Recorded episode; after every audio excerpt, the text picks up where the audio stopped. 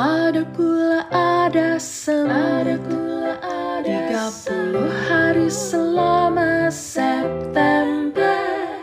Ada siniar semut merah kaisen. Ceria bercerita. Untuk siapa? Untukmu.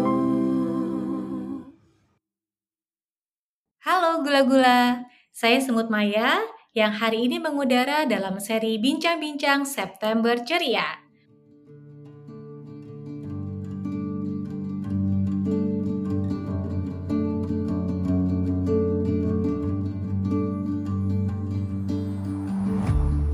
Pada episode kali ini saya akan ngobrol tentang audio literasi untuk anak bareng Kak Suliana Andiko.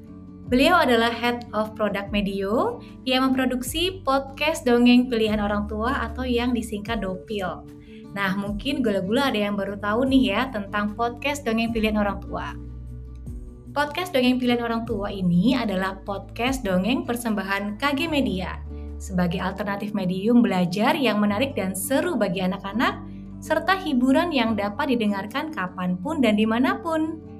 Di sini kita bisa mengenang kembali kisah-kisah dari majalah Bobo dan Mombi, serta mendengarkan dongeng-dongeng menarik, seperti dari komunitas Kumpul Dongeng Surabaya, Nusantara Bertutur yang bekerja sama dengan Harian Kompas, Dongeng untuk Janin dari Nikita, dan dongeng original produksi Medium. Wah, menarik banget ya!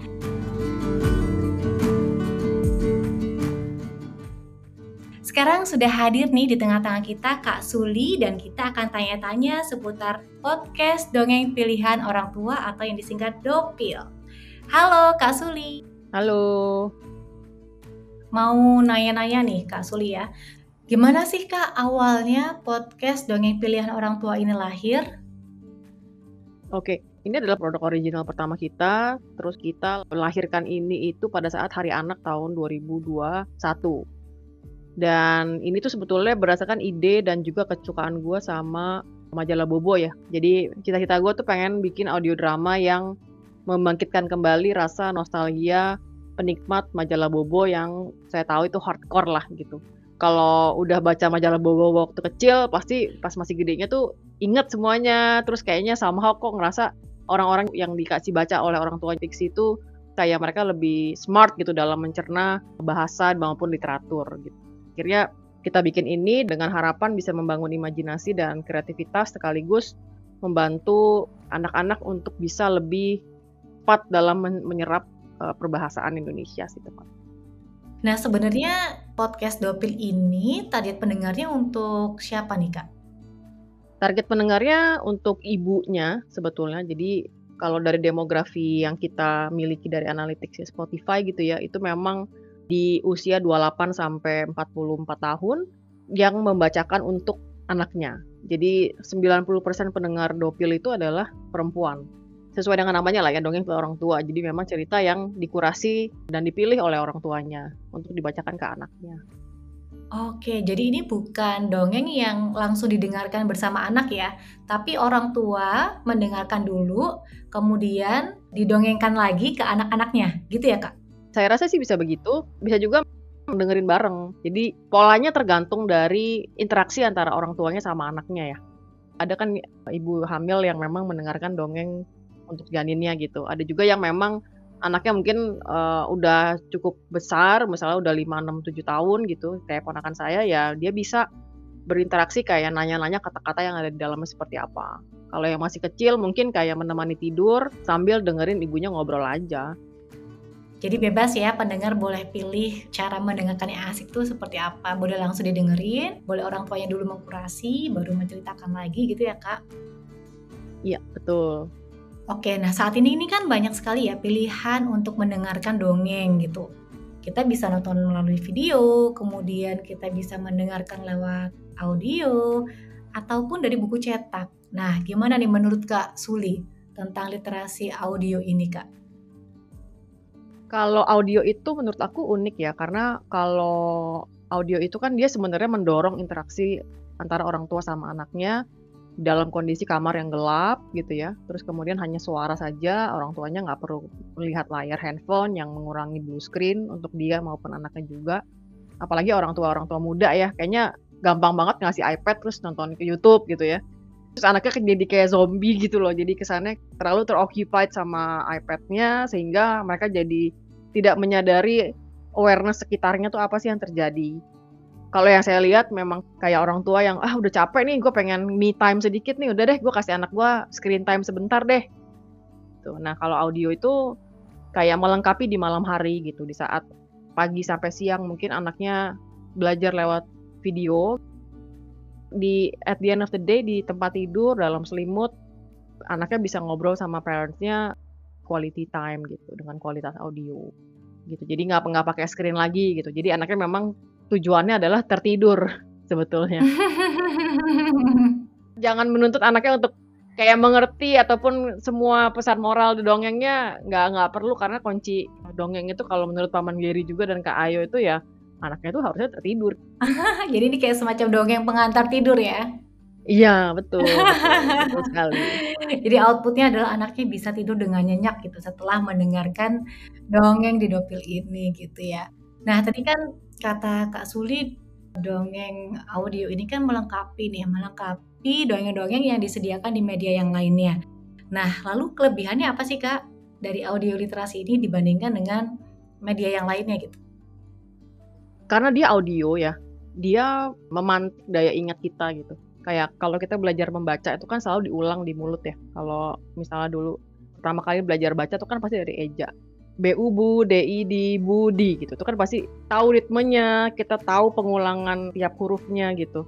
Itu yang bikin kita gampang mengingat satu kosakata maupun membayangkan apa yang ada dalam cerita itu. Jadi kelebihan dari sini tuh karena ini hanya teks dan suara pasti pikiran kita akan liar membayangkan kondisi kita ada di situasi tersebut gitu. Misalnya salah satu cerita dongeng kita misteri Nono gitu ya. Itu tersesat di hutan, semua segala dramanya kita bikin pendengar merasakan ketakutannya, kekhawatirannya. Jadi semua itu kita bayangin gitu. Kalau kita jadi Nono tuh gimana ya? Kita bayangin hutannya rimbun, hutannya gelap. Jadi itu kayak memantik kreativitas imajinasi yang kalau dari video kan semua udah disajiin tuh. Kalau di sini kan you really have to be imaginative untuk membayangkan bagaimana supaya kita bisa immerse into the story. Wah ini menarik ya, karena memang audio literasi itu kan kita harus fokus mendengarkan dan menciptakan gambaran atau video di pikiran kita ya kak ya. Jadi seolah-olah hanya dengan mendengarkan tuh kita jadi kayak masuk ke dunia cerita. Ini bagus banget ya sebenarnya untuk anak-anak dalam mengasah imajinasinya gitu supaya dia bisa punya pemikiran juga yang luas gitu kan tentang sebuah cerita itu. Nah, terus sampai sekarang ini gimana sih Kak tanggapan dari pendengar terhadap konten di podcast Dongeng Pilihan Orang Tua? Tanggapan pendengarnya saat ini podcast Dongeng Pilihan Orang Tua kami di Spotify khususnya ini merupakan podcast fiksi nomor satu di Medio. Jadi pendengaran memang bukan jutaan ataupun seperti halnya mungkin di YouTube udah lebih mature gitu ya karena audio podcast sendiri itu kan sebetulnya medium yang paling terlambat untuk berkembang ya. Dia baru tren tuh di tahun 2018 sampai 2019 ini tuh loyalitasnya tuh sangat tinggi sekali. Jadi uh, kita ngeluarin 8 episode kami bisa pastikan bahwa salah satu pendengar itu mendengarkan 6 sampai 7 episode sebulannya dengan retention rate-nya tuh hampir 100%. Oh dan ternyata saat kita bikin survei juga ke pendengar ya memang sangat membantu, dibilangnya sangat informatif, sangat menghibur. Jadi ya kami cukup terpacu untuk bikin ini lebih baik lagi sih. Wah, keren ya. Selamat nih buat dongeng pilihan orang tua ya. Jadi pilihan banyak pendengar dan memang kalau dengerin dongeng via audio itu jadi kayak nagih gitu gak sih kak? Jadi kayak pengen tahu yang berikutnya apa, yang berikutnya apa gitu. Betul. Karena mungkin ini alternatif hiburan yang kami nggak sangka juga sih ini bisa menjadi pelengkap hiburan uh, dan bonding time untuk anak dan orang tua juga. Ya mungkin masih belum masih jauh dari memuaskan tapi ini is a, is a good symptom untuk kita kebangin konten anak yang lebih baik lagi ke depannya.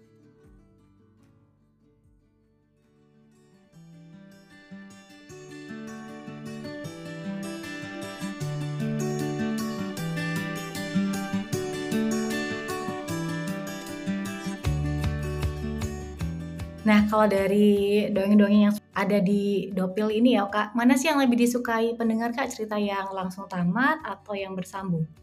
Kalau dilihat sih kita ada combination, hampir nggak ada beda sih antara yang langsung tamat sama yang menyambung ya. Karena listening time-nya sebegitu bagusnya. Kalau dari sisi format cerita sih sebenarnya nggak ada perbedaan. Tapi yang di dalam hal topiknya yang lebih disukai itu fabel memang. Mungkin karena manusia lebih menakutkan daripada binatang ya. lebih seru dan menarik fabel ya, lebih petualangan gitu ya kayaknya ya. Ya, itu sih yang memang kami rasa kayak lebih menonjol lah secara statistik. Khususnya kucing. Oh. Oke, mungkin karena kucing juga dekat dengan anak-anak ya. Maksudnya kan di keseharian itu kan kita selalu melihat kucing. Mungkin ada Iya. juga yang punya peliharaan seperti itu. Betul. Jadinya banyak yang banyak yang suka gitu dengerin cerita fabel khususnya kucing gitu ya, Kak. Mhm, kalau lihat dari statistiknya sih seperti itu. Nah, terus ini Kak, tentang tantangan apa sih yang dihadapi dalam mengembangkan audio literasi untuk anak ini? Kalau tantangan, mmm, karena dia formatnya sendiri adalah audio, memang dia masih harus berperang mencari audiensnya di tengah ribuan dan jutaan video ya. Karena kalau lihat dari sosial media aja yang paling berkembang itu kan sebenarnya video. Kita lihat ada TikTok, ada Reels, ada YouTube Shorts. Itu memang penggunanya Indonesia termasuk yang top 3 in the world lah. Platform yang audio pun yang berkembang itu lebih ke musik kan, kayak Spotify, terus mungkin baru akhir ini ada Noise, eee, yang fokus eksklusif itu podcast dan audiobook. Jadi itu sendiri, eee, familiarity dan popularity format audio sendiri itu masih kurang dibandingin video, sehingga itu mempengaruhi dari tingkat consumption audio itu sendiri. Platformnya juga berkembangnya tidak secepat dari short video media sosial. Secara adaptasi juga masyarakat Indonesia sendiri mayoritas masih menyukai yang visual dan karena ini sebuah bisnis at the end of the day pasti membuat profitabilitasnya menjadi sedikit lebih terhambat lah dibandingin kalau mungkin itu video gitu ya. Tantangannya lumayan juga nih ya, karena memang butuh meningkatkan awareness masyarakat gitu ya, bahwa ternyata ada loh media lain tuh selain video gitu misalnya ya, ada audio juga yang punya keunggulan yang bagus nih buat perkembangan anak-anak ya. Iya, soalnya secara incentivize platform juga belum semasif dari misalnya kalau YouTube Shorts itu kan memang dia ada incentivize creator ya. Nah kalau Spotify kan kita taruh di podcast kan nggak ada insentifnya gitu. Tidak seperti kalau, eee, pemusik menaruh lagunya itu ada royalti ya walaupun nggak seberapa juga tapi ada setidaknya ada mekanisme incentivize gitu. Nah kalau dari podcast tuh kan memang tidak ada. Dan ini adalah media yang men menekankan pada kedalaman. Kalau video itu kan sebetulnya paling kita bertahan melihat video itu berapa lama sih. Nah kalau audio itu begitu lu loyal, lu suka, pasti dengerinnya sampai habis. Karena audio ini ya karena kita bisa belajar sambil multitasking. Biasanya kalau perempuan kayak gua gitu, gua dengerin podcast ya sambil nyetrika, Bener masak misalnya gitu, sambil bersih-bersih rumah. Jadi, eee, podcast itu nggak bisa didengar pada saat kita lagi sambil membaca. Karena dua-duanya sama-sama textbook, makanya affinity audience, pembaca buku dengan podcast itu dekat sekali. Dan seperti yang kita tahu ya, minat baca Indonesia itu kan ya sangat rendah lah, dan itu pasti mempengaruhi juga consumption audio in general. Karena itu med medium yang dalam gitu. Makanya kita konten imajinasi gini nggak bisa lama-lama, karena pikiran kita capek banget pasti. Nah ini kalau boleh tahu 1 kali episode nih berapa menit sih Kak waktunya? Kalau kita dioptimalkan di 8 sampai 9 menit, kayak sweet spot time-nya di situ sih, sebetulnya. Because we have to imagine for straight 9 minutes.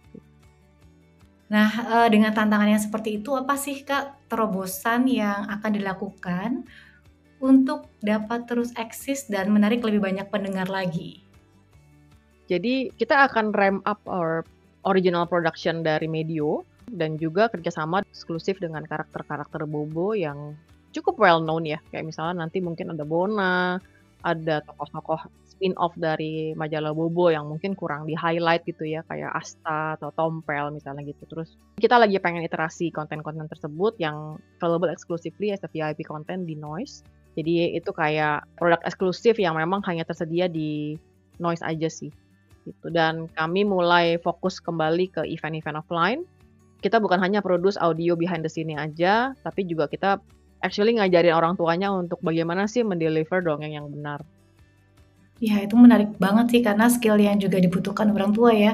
Kadang-kadang tuh kan orang tua udah tahu apa yang mau diceritain nih, tapi bingung gimana tuh cara berceritanya ke anaknya kayak gitu kan. Iya, betul dan terutama pada saat kita workshop itu, uh, ada orang tua yang kayak bertanya gitu, "Gimana sih caranya bikin anak gua nggak tidur kalau gue bacain dongeng?" Loh, ternyata itu pertanyaan yang salah kalau menurut Paman Gary.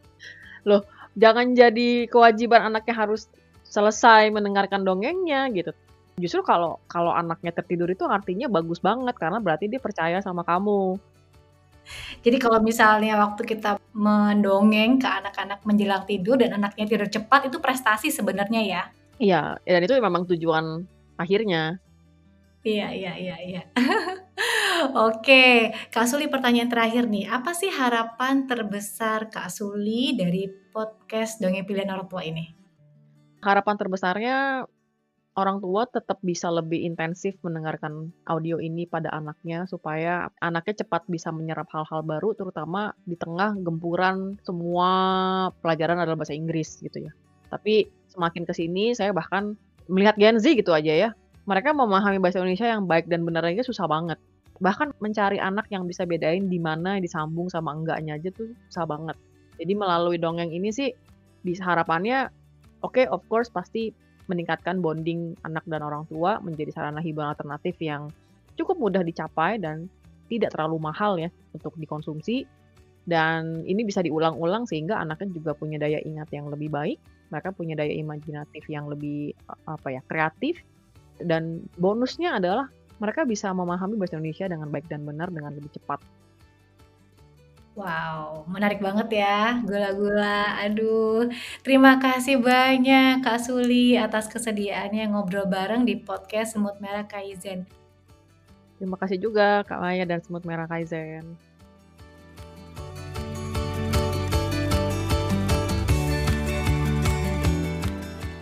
Nah, gula-gula demikianlah obrolan tentang podcast Dongeng Pilihan Orang Tua ini bersama Kak Suli dan obrolan ini akan tetap berlanjut, tapi kita akan lanjutkan esok hari ya dengan narasumber lain dan pembahasan yang lebih seru lagi.